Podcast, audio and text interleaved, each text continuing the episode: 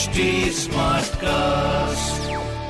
आप सुन रहे हैं एच डी स्मार्ट कास्ट और ये है लाइव हिंदुस्तान प्रोडक्शन हाय मैं हूँ फीवर आरजे शेबा और आप सुन रहे हैं आगरा स्मार्ट न्यूज़ और आज मैं ही दूँगी अपने शहर आगरा की ज़रूरी खबरें। सबसे पहली खबर ये है कि डॉक्टर भीमराव अंबेडकर उच्च विद्यालय में प्रवेश से हज़ारों छात्र वंचित रह गए थे जिसके लिए वेब रजिस्ट्रेशन की प्रक्रिया को शुरू किया गया था।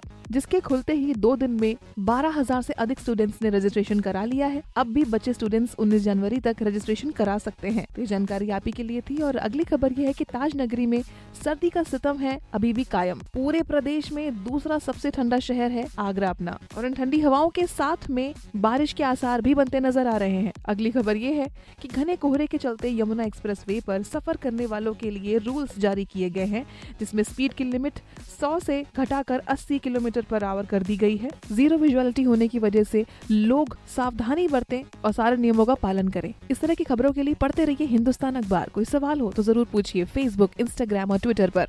हमारा हैंडल है at the rate H T और इस तरह के पॉडकास्ट के लिए log on to W W W dot H T